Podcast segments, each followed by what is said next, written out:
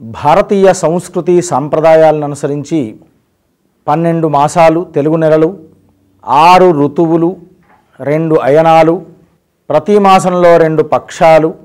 అలా ఈ పన్నెండు మాసాలకు ఒక్కొక్క నక్షత్రాన్ని అనుసరించి ఆయా మాసానికి పేరు అనేటువంటిది వచ్చింది. అందులో భాగంగా చైత్ర వైశాఖాల్లో చైత్ర మాసంలో వచ్చేటువంటి మాసంతో మనకు సంవత్సరాది ప్రారంభమై ఫాల్గుణ మాసంతో సంవత్సరం అనేటువంటిది ముగుస్తుంది. అలా ఒక్కొక్క మాసంలో ఆయా ఋతుక్రమాన్ని అనుసరించి మనకు పండగలు కానీ విశేషాలు కానీ మనకు సంభవించాయి. చైత్ర మాసంలో వసంత నవరాత్రులతో ప్రారంభమై వైశాఖ మాసంలో నరసింహ మహా నవరాత్రులు. జ్యేష్ఠ ఆషాఢ మాసాల్లో అంతగా ఏమీ లేకపోయినప్పటికీ శ్రావణ మాసంలో మరలా ఉత్సవాదులు నిత్య వ్రత నియమ పూజాదులు. ఆషాఢ మాసంలో తొలి ఏకాదశితో పండగలు ప్రారంభమై చాతుర్మాస్య వ్రతాదులు ప్రారంభమై కార్తీక మాసం వరకు దక్షిణాయన పుణ్యకాలంలో వరుసగా అన్నీ కూడాను వస్తూనే ఉంటూ ఉంటాయి. ఇలా శ్రావణ మాసం తర్వాత భాద్రపద మాసంలో వినాయక నవరాత్రులు ఆ పద తర్వాత భాద్రపద మాసంలో చివరి అంకంలో మహాలయ పక్షాలని ఆశ్వేజ మాసంలో శారదీయ శరన్నవరాత్రులని కార్తీక మాసంలో శివార్చన అని కార్తీక స్నానాదులు కార్తీక దీపారాధన అని మార్గశిరంలోనేమో మహావిష్ణువు యొక్క ఆరాధన దాన్నే తిరుప్పావై అని కూడా చెప్తూ ఉంటాం మనం. ఆ తర్వాత పుష్యమాసం ఒకటి శూన్యమాసంగా పరిగణిస్తే తర్వాత వచ్చేటువంటిది మాసమే మాఘమాసం. ఈ మాఘమాసం గురించే మనం ఇప్పుడు చెప్పుకుందాం. మాఘ పురాణం గురించి మనకు తెలిసినంత వరకు నాకు తెలిసినంత వరకు కొన్ని విషయాలు తెలియపరచడానికి నేను ప్రయత్నిస్తాను. ఈ మాఘ పురాణంలో కొన్ని రెండు మూడు రకాలైనటువంటి పద్ధతులుగా తీసుకునబడింది. ప్రస్తుతం నేను చెప్పేటువంటి పద్మ పురాణాంతర్గతంలో ఉన్నటువంటి ఈ మాఘ పురాణం గురించి మనం ఇప్పుడు తెలుసుకుందాం. అయితే మాఘము అనగానే మనకు పేరులోనే ఉంది చూడండి. అఘము అంటే పాపము అని అర్థం అక్కడ. అఘము అంటే పాపం. పాపం అనేటువంటిది తొలగింపజేసేటువంటిదే మాఘం. పాపాన్ని తొలగింపజేసేదే మాఘమాసము అని చెప్పారు. ఈ మాఘమాసంలో విశేషించి కొన్ని పర్వదినాలు ఉన్నాయి మాఘ శుద్ధ చవితిని తిల చవితి అని మాఘశుద్ధ పంచమిని వసంత పంచమి అని దాన్నే శ్రీ పంచమి అని కూడా అంటూ ఉంటారు. అలాగే మాఘశుద్ధ సప్తమిని రథసప్తమి అని మాఘ పౌర్ణిమను మహామాఘి అని. అలాగే ఆ తర్వాత బహుళంలో వచ్చేటువంటిది సంకష్టహరణ చతుర్థి అని. ఇలా రకరకాలైనటువంటివి మనకు మాఘమాసంలో కొన్ని పర్వదినాలు అనేటువంటివి ఉన్నాయి. ఈ పర్వదినాలలో మాఘమాసంలో అసలు ఏమి చేయాలి? దీని విధానం ఏమిటి? అసలు దాని గురించి చెప్పుకుందాం. కార్తీకంలో ఇతపూర్వం మనం ఏం చెప్పాము? కార్తీక స్నానము కార్తీక దీపారాధన కార్తీక మాసంలో శివార్చన అలాగే కార్తీక పురాణ పఠనము అలాగే దానము. ఇన్ని చేయమని చెప్పాం. కానీ విశేషించి మాఘమాసంలో చెప్పబడినటువంటిది ఒకటే ఒకటి ప్రధానమైనటువంటిది. అది ఏ? మాఘ స్నానము అని చెప్పారు.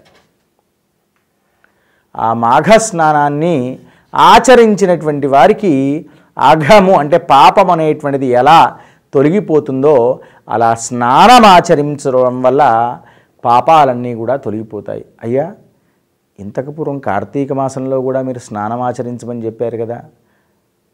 కార్తీకంలో కూడా స్నానం చెప్పారు.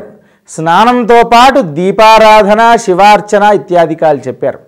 ఇక్కడ ఏది చేయలేకపోయినా కేవలంగా మాఘ స్నానము చేసినా చాలు ఫలితం అనేటువంటిది వస్తుందయ్యా పాపాలన్నీ పోగొట్టుకున్న వాళ్ళం అవుతామయ్యా అన్నారు. ఇక్కడ విశేషించి రెండవది ఏమిటంటే మాఘమాసంలో కుంభ సంక్రమణం అనేటువంటిది మకర సంక్రమణం తర్వాత కుంభ సంక్రమణం ఏర్పడుతుంది. ఈ కుంభ సంక్రమణంలో మనము ఈ మాఘమాసంలో విశేషించి మాఘ స్నానం ఆచరించుకుంటూ ఉంటుంటాము మాఘమాసంలో ప్రతి ఒక్కరూ కూడా సూర్యోదయాత్ పూర్వము స్నానమాచరించడం వల్ల సకల విధ పాపాలన్నీ కూడా తొలగిపోతాయనేటువంటిది మనకు పద్మ పురాణంలోనే చెప్పడం జరిగింది. కనుక మాఘస్నానం అనేటువంటిది ఎవరైతే ఆచరించుకుంటూ ఉంటారో వారికి పాపాలన్నీ నివారణమవుతూ ఉంటాయి. అయ్యా నాకు తెలిసిన అన్ని పాపాలు చేస్తూ ఉంటాను రోజు మాఘ స్నానం చేసేస్తే పోతుందంటే ఇవన్నీ తెలియకుండా చేసినటువంటి పాపాల పరిహారం. కావాలని పాపాలను చేస్తూ పరిహారం అంటే అది పాప పరిహారం అని అనరు. కనుక తెలియక చేసినటువంటివి జ్ఞానత అజ్ఞానత కృత పాప నివారణాత్ అన్నారు. అందుగుర్చే ఈ మాఘమాసం. అందులో ఇంకా విశేషించి ఈ మాఘమాసంలో శ్యామలా నవరాత్రులను కూడా ఉంటూ ఉంటాయి. అంటే ఇదేమిటండి? ఎప్పుడు వినలేదు శారదీయ శరన్నవరాత్రులు విన్నాం కానీ శ్యామలా నవరాత్రులు వినలేదు అన్నారు. నిజమే. కానీ మాఘశుద్ధ పాడ్యమి నుండి మాఘశుద్ధ నవమి వరకు ఈ తొమ్మిది రోజుల పాటు కూడా శ్యామలాదేవి యొక్క నవరాత్రులు అని కూడా అంటూ ఉంటారు. ఈ శ్యామల నవరాత్రుల్లో చక్కగా రాజశ్యామల మీకు ఉదాహరణకు శ్యామల గురించి చెప్పాలి అంటే కార్యసిద్ధి రాజ్యయోగము కలగాలి అంటే ఈ శ్యామల యొక్క ఉపాసన చేసినటువంటి వారికి కలుగుతూ ఉంటుంది. రెండవ విషయము ఈ యొక్క మహాకవి కాళిదాసు కూడా ఈ శ్యామలాదేవిని అర్చించే శ్యామలా దండకమని చెప్పాడు. మాతా మరకత శ్యామా మాతంగీ మధుషాయిని అని చెప్పాడు. అంటే మరకత శ్యామ అంటే పచ్చన ఆకుపచ్చనైనటువంటి పటము ఆ చక్కని ఆకుపచ్చని చీర కట్టుకున్నటువంటి పటాన్ని ఎదురుగా పెట్టుకొని అర్చించిన లేక ఆకుపచ్చని మరకత విగ్రహం మనం ఎదురుగా పెట్టుకొని అర్చించిన ఇలాంటివి ఆకుపచ్చని మరకత శ్రీచక్రము పెట్టుకొని అర్చించిన ఆ శ్యామల నవరాత్రులు అనేటువంటివి ఇలా జరుపుకుంటూ ఉంటాం. అందులో భాగంగానే పంచమి రోజు శ్రీ పంచమి వసంత పంచమి సరస్వతి పుట్టినరోజు అనేటువంటిది కూడా ఇందులోనే వస్తూ ఉంటుంది. మధ్యలో రథ సప్తమి వస్తుంది. ఆ పితప నవమితో ఈ యొక్క శ్యామల నవరాత్రులు అనేటువంటివి ముగుస్తూ ఉంటుంటాయి. ఇలా మాఘమాసంలో చూడండి ఎన్ని విశేష పర్వదినాలు ఉన్నాయో చాలా విశేష పర్వదినాలు ఉన్నాయి అలా ఈ మాఘమాసం అనేటువంటిది చాలా పవిత్రమైనటువంటి మాసము. అందుగుర్చే ఈ మాఘమాసంలో సాధారణంగా గృహస్థుడనేటువంటి వాడు ఏం చేస్తాడు? కనీసం సంవత్సరంలో రెండు మార్లైనా సత్యనారాయణ స్వామి వ్రతమైనా చేసుకోవాలయ్యా అంటుంటారు. ఎప్పుడయ్యా అంటే మాఘేవా కార్తికే వా మాసి యది శుభదినే వవా. మాఘమాసంలో కానీ లేదా కార్తీక మాసంలో కానీ లేదా ఏదైనా శుభదినాలలో అన్నారు. అంటే అటు దక్షిణాయన పుణ్యకాలంలో ఒకమారు ఉత్తరాయణ పుణ్యకాలంలో ఒకమారుగా ఈ విధంగా సత్యదేవుని యొక్క వ్రతం చేసుకోమని చెప్పారు. ఇంకొక విశేషం ఏమిటంటే ఈ మాఘమాసంలో ఏ దేవుణ్ణి ఆరాధించాలి అంటే ఇక్కడ ఇదమిత్తంగా ఏమీ చెప్పలేదు. ఇది సౌరమాసము అన్నారు. సూర్యభగవాను ఆరాధించమని చెప్పారు. ఇంకొకటి ఏమిటంటే ఈ మాఘమాసంలో శివకేశవ భేదం అనేటువంటిది లేదు. కార్తీక మాసంలో ఎలానైతే శివకేశవ భేదం లేకుండా మనం ఆరాధన చేస్తూ ఉన్నామో ఈ మాఘమాసంలో ఎలానైతే మార్గశిర మాసంలో కేవలంగా విష్ణు ఆరాధనగా ఎక్కువగా ప్రాధాన్యత ఇచ్చాడు కానీ ఇక్కడ అలా చెప్పలేదు. శివకేశవ భేదము లేకుండానే చెప్పమని చెప్పారు. అలా ఇక్కడ ప్రతిపదదారభ్య పౌర్ణిమ వరకు విష్ణు ఆరాధన చేయమని బహుళపక్షంలో ప్రతిపదదారభ్య అమావాస్య వరకు శివారాధన చేయమని ఇలా చెప్పడం జరిగింది. ప్రధానంగా కార్తీక స్నానం ఎట్లా చెప్పారో మాఘ స్నానము కూడా ప్రధానమైనటువంటిది కనుక. ఈ మాఘమాసంలో సూర్యోదయాత్ పూర్వమే ఎవరైతే స్నానం ఆచరించుకుంటూ ఉంటారో అలాంటి స్నానం ఆచరించుకున్నటువంటి వారికి అనేక విధాలైనటువంటి పాపాదులు తొలగిపోతూ ఉంటుంటాయి. ధర్మార్థకామమోక్ష చతుర్విధ ఫల పురుషార్థ సిద్ధ్యర్థం అని చెప్తూ ఉంటాం మనం. భుక్తాభుక్త పీతాపీత అశేష సకల విధ పాపక్షయార్థం వాపీకూప తటాకవా మాఘస్నానం కరిష్యే అని చెప్పుకుంటుంటారు కొందరు. వచ్చినటువంటి వారు సమంత్రకంగానైనా ససంకల్పయుక్తంగానైనా స్నానమాచరించుకోవచ్చు లేదు అలాంటి ఏమీ తెలియని వాళ్ళు ఉన్నారు. సకాలంలో సూర్యోదయాత్పూర్వము హరగంగే అంటూ ఆ గంగాదేవిని స్మరించి స్నానమాచరించిన ఆ మాఘం అనేటువంటిది అంత గొప్పనైనటువంటి మాసం. ఈ మాఘమాసంలో ఎట్లా చెప్పారంటే ఈ శౌనకాది మహామునులు ఈ మాఘమాసంలో పన్నెండు సంవత్సరాల పాటు మాఘమాసం నుండి ఆరంభించి పన్నెండు సంవత్సరాల పాటు వారు యజ్ఞయాగం చేస్తూ ఉన్నారు. అది ఎక్కడ చేసేయాలయ్యా ఎక్కడ చేస్తూ ఉన్నారయ్యా అంటే నైమిషారణ్యంలో చేస్తూ ఉన్నారు. ఆ నైమిషారణ్యంలో ఈ యాగం చేస్తూ ఉంటూ ఉండగా అక్కడ వారు మొట్టమొదటిగా అడిగారు మహావిష్ణువుని అడిగారు వెళ్ళి ఈ శౌనకాది మహాములు అయ్యా మేము ఏదైనా ధార్మికపరమైనటువంటి ఒక యజ్ఞము కానీ యాగము కానీ ఉపాసన కానీ చేయదలిచినటువంటి ప్రధానమైనటువంటి భూమిక ఏదైనా ఉంటే చెప్పండి అయ్యా అంటే అప్పుడు చెప్తాడు కదా మహావిష్ణువు నేను చక్రాన్ని విసురుతాను ఆ చక్రం ఎక్కడైతే పడుతుందో అక్కడ మీరు ఆచరించుకోండి అయ్యా అన్నారట. ఆ చక్రము సరాసరిగా వెళ్ళేసి నైమిషారణ్యంలో పడిందట. ఆ నైమిషారణ్యంలో అక్కడ వారు ప్రారంభించారు. ఆ యజ్ఞయాగాదులు ప్రారంభించినప్పుడు అక్కడ చాలా పవిత్రమైనటువంటి స్థలం. అందుగుర్చే నైమిషే నిమిషే క్షేత్రే గోమత్యా సమలంకృతే అంటుంటారు. నైమిషారణ్యానికి జీవితంలో ఒకసారైనా వెళ్ళాలి. కనీసంగా అక్కడ భాగవత ప్రవచనమన్నా వినాలి. భాగవత పురాణమన్నా చదవాలి. లేదా కనీసంగా గోమతీ నదిలో స్నానమాచరించుకొని సత్యనారాయణ స్వామి వ్రతమైనా చేసుకున్న లేదా నైమిషారణ్యంలో కనీసం ఒక ఏడు రోజుల పాటు నిద్ర చేసినా లేదా కనీసం అది కూడా కుదరని వాళ్ళు ఏడు గంటల పాటైనా నైమిషారణ్యంలో గడిపాము అంటే మన జన్మ అనేటువంటిది ధన్యమైనటువంటిది అని అర్థం అక్కడ. ఎందుకంటే మనకు ఈ యొక్క నైమిషారణ్య క్షేత్రంలో అనేకమైనటువంటి మహామునులు ఋషులు తపస్సు చేసినటువంటి భూమి అది. అలా ఈ యొక్క శౌనకాదుల వారు అక్కడ యజ్ఞయాగాదులు ఆచరిస్తూ ఉంటున్నటువంటి సమయంలో అక్కడికి సూతుల వారు వచ్చారు అక్కడికి. ఆ సూత మహర్షుల వారు వచ్చేసేసి అయ్యా మహానుభావ సూతుల వారు రాగానే ఇదమిదమర్ఘ్యం ఇదమాచమనీయం ఇదం వః పాద్యం. నమోస్త్వనంతాయ సహస్రమూర్తజే సహస్రపాదాక్షి శిరోరుబాహవే సహస్రనామ్నే పురుషాయ శాశ్వతే సహస్రకోటి యుగధారిణే నమ అంటూ ఆ యొక్క సూత మహర్షిని చక్కగా అర్ఘ్యపాద్యాదులతో అర్చించిన తర్వాత అయ్యా అహోభాగ్యం అహోభాగ్యం మీరు ఇక్కడికి రావడం అంటే ఈ యజ్ఞాన్ని తిలకించడానికి రావడం అంటే మాది ఎంతో మహద్భాగ్యమయ్యా.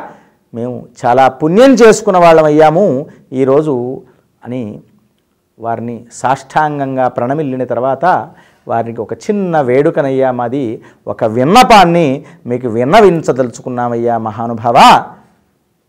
ఈ యొక్క మా విన్నపాన్ని మీరు మన్నించాలి అన్నారు. చెప్పండి అయ్యా నాతో అయినట్లయితే తప్పకుండా నేను ఆచరిస్తాను చేస్తానయ్యా అన్నారు.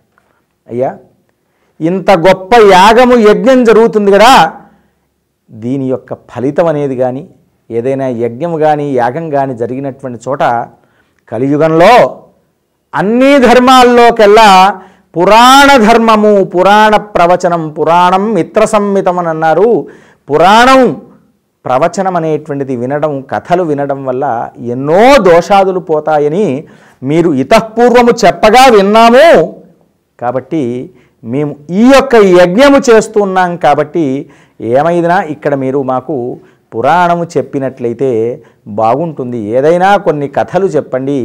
ఇంకా ఏవైనా మాకు తెలియక చేసినటువంటి దోషాదులు నివారణ చేసుకోవడం కొరకు మేము చేసేటువంటి ఈ యొక్క ఏదైనా ఒక కథ చెప్పండి అయ్యా అని అప్పుడు సాధు సాధు మునిశ్రేష్ఠ యూయం కృష్ణపరాయణ యత్పృచ్ఛదముదాయుక్త భక్త్యా కృష్ణ కథం ముహు అని చెప్పి వారు చక్కగా అడిగారు.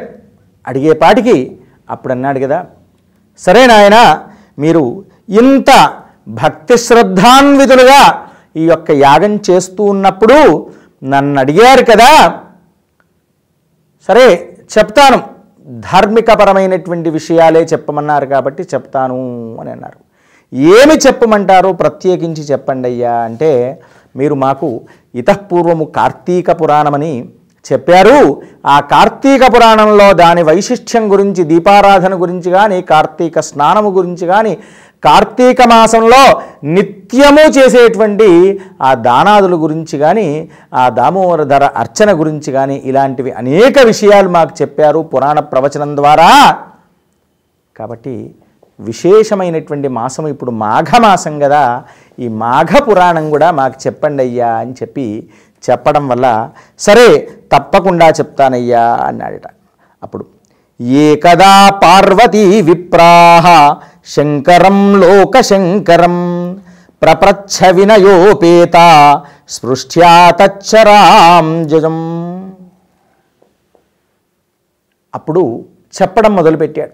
అయ్యా ఈ యొక్క మాఘ పురాణం అనేటువంటిది చాలా విశిష్టమైనటువంటి పురాణము. ఈ పురాణంలో మాఘమాసంలో మనం మొదటగానే చెప్పాము అఘము అంటే పాపము నివారణము. ఈ పాపము నివార నివృత్తి చేసేటువంటిదే ఈ యొక్క మాఘము. ఈ మాఘమాసంలో మనము తప్పకుండా ఆచరించేటువంటిది ప్రధానమైనటువంటి కర్తవ్యము స్నానము అని చెప్పారు. ఎక్కడైనా ప్రవాహ జలం దగ్గర కానీ లేదా కేవలంగా ఆవు అడుగులు అంటే గిట్టలు నానేంతటి స్థలంలో నీళ్ళున్నా చాలు. మీరు అక్కడ నదీ స్నానం చెయ్యండి అయ్యా. వీలు పడలేదు.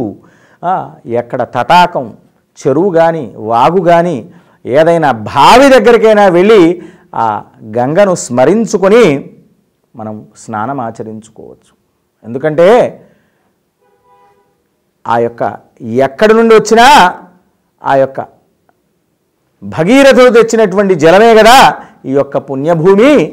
కాబట్టి ఆ గంగా స్నానం అనేది గంగే చ యమునే చేవ గోదావరి సరస్వతి నర్మదే సింధు కావేరి జలేస్మిన్ సన్నిధిం కురు అని చెప్పారు. కనుక ఈ యొక్క మాఘ స్నానం అనేది చాలా ప్రధానమయ్యా.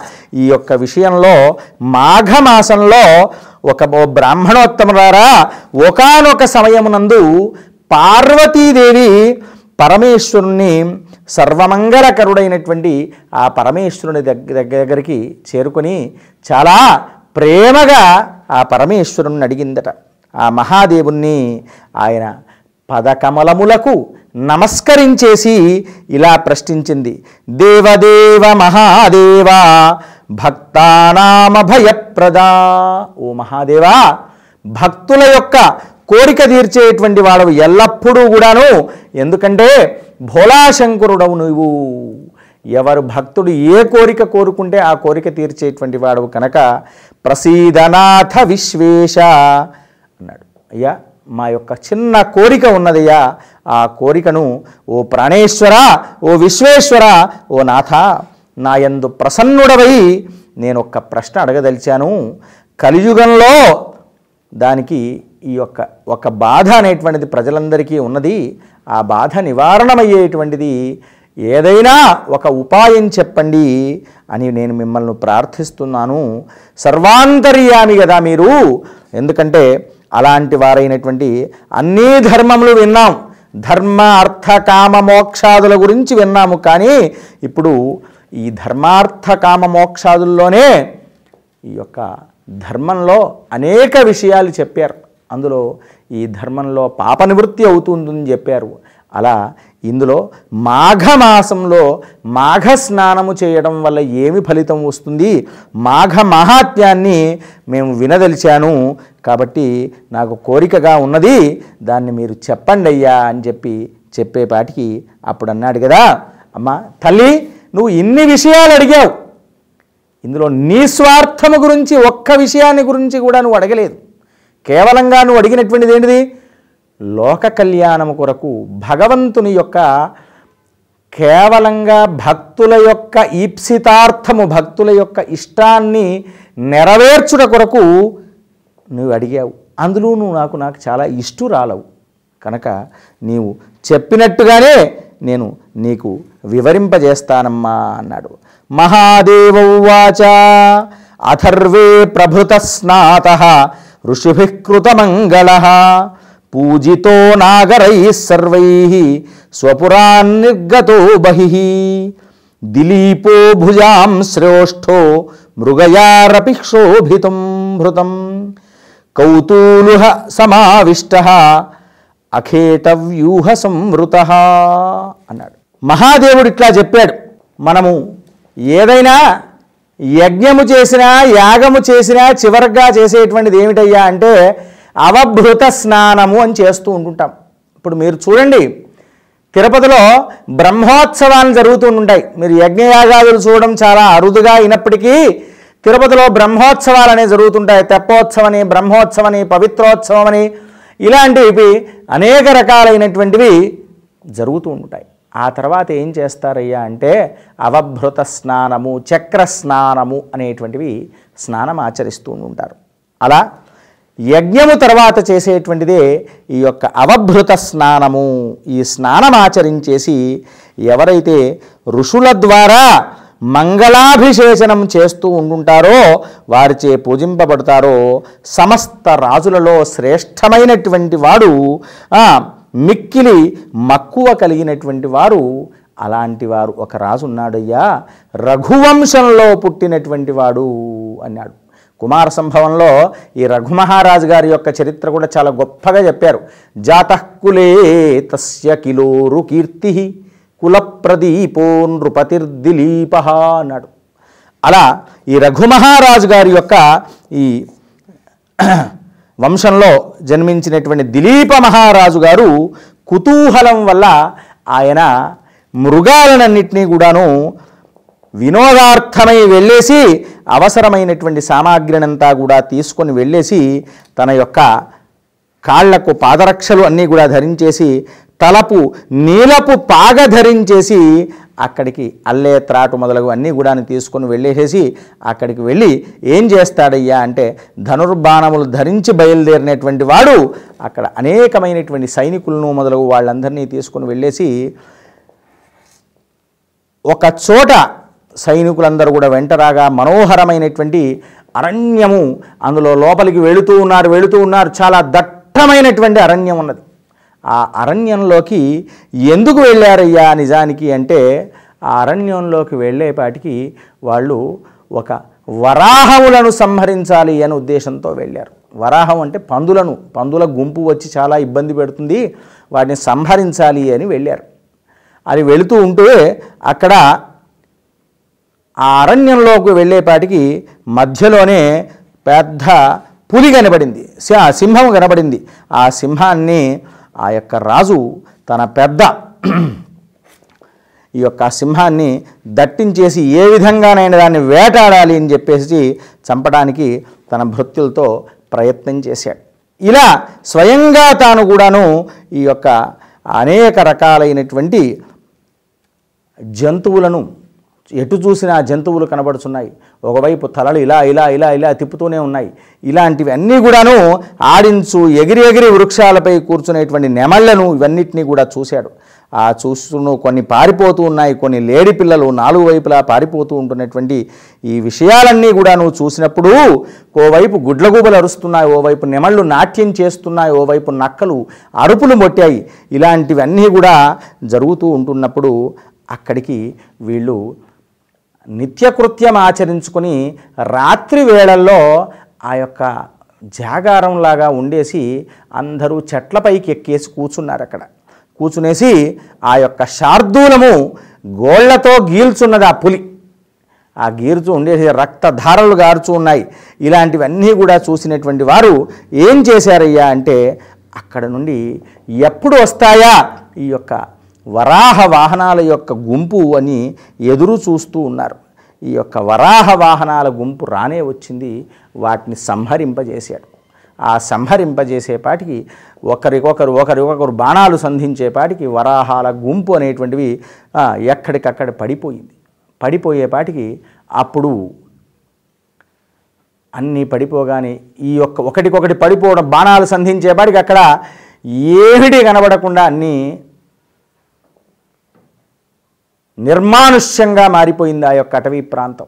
ఆ మారేపాటికి ఎవరు పక్షులు లేదు పశు పశువులు లేవు ఏమీ లేకపోయేపాటికి ఒక జంతువుకు మనం సంహరించామంటే పక్క జంతువులన్నీ కూడాను అక్కడి నుంచి పారిపోతూ ఉంటాయి. అలాంటివి ఈ యొక్క వరాహాల యొక్క గుంపు అనేటువంటిది వెంటనే అక్కడికి చేరుకుని వాటికి వాటికి సంహరించేపాటికి సంధించేపాటికి అక్కడికి వెళ్ళి వీళ్ళు ఆ యొక్క ఆ వరాహాల యొక్క గుంపును సంహరించిన తర్వాత ఆ రాజుగారు అక్కడి నుండి తన కార్యాన్ని ముగించుకున్నామని చెప్పేసి అప్పుడు తాను చక్కగా బయలుదేరాడు విశ్రాంతి తీసుకునేసి ఆ రథంపై ఎక్కేశాడు బయలుదేరడం మొదలుపెట్టేశాడు.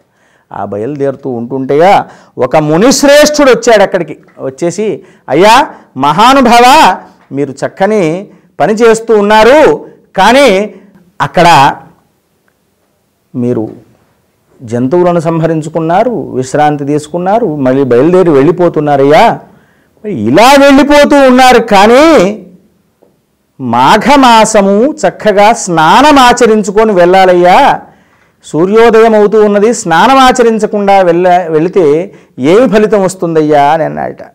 అంటే అప్పుడు ఈయనన్నాడట ఏమిటి? మాఘమాసంలో స్నానం ఆచరించుకోవాలా? అని అన్నాడు స్నానం ఏమి ఆచరించుకోవాలి చెప్పండి అయ్యా అంటే అయ్యా నాకు చెప్పే సమయం అనేటువంటిది లేదు ఇప్పుడు. కనుక మాఘ స్నానంలో ఆచరించుకోవడం వల్ల ఏమి ఫలితం వస్తుందో మీ యొక్క గురువు గారైనటువంటి వశిష్ఠుల వారిని అడగయ్యా. కనుక అప్పుడు వారు చెప్తారు. వారిని అడుగు కానీ ముందుగా వెళ్ళి స్నానం ఆచరించుకో అన్నాడు. సరే అని చెప్పేసి స్నానం ఆచరించుకునేసి ఆయన మళ్ళీ యథాప్రకారంగా బయలుదేరి వచ్చేసాడు వచ్చేపాటికి రాజ్యంలోకి వచ్చేపాటికి ఏమిటి రాజుగారు ఎక్కడో ఆగారట స్నానం చేశారట అని ప్రతి ఒక్కరూ మాట్లాడుకుంటూ ఉంటున్నారు. ఇలా ఏమిటి ఆ స్నానం ఏమిటి దాని వైశిష్ట్యం ఏమిటి ఇవన్నీ కూడా విషయాలు మాట్లాడుకుంటూ ఉంటే అప్పుడు ఆ రాజుగారు అన్నారట. కిమర్థం గమ్యతే రాజా కాళే పుణ్యము తమే శుభే మాఘమాసే విహాయైవ ప్రాతస్నానం సరోవరే. అయ్యా మీరు మృగచర్మాదులన్నీ ధరించి వచ్చారు. స్నానం ఆచరించుకొని వెళ్ళాలని చెప్పారు ఆయన. ఏటి అంత విషయం మాఘ స్నానము అని అప్పుడు ఆయన అనేక విషయాలు మనస్సులో తలడిల్లిపోతున్నాడు. సరే గురువు గారి దగ్గరికి వెళదాం ఇంటికి వెళ్ళేసి అన్ని విషయాలు తెలుసుకొని వెళదామని చెప్పేసి చెప్పాడు. అలా అప్పుడు గురువుగారు వెళ్ళడానికి దగ్గరికి వెళ్ళడానికి సంసిద్ధుడయ్యాడు. అది ఏ విధంగా వెళ్ళాడు?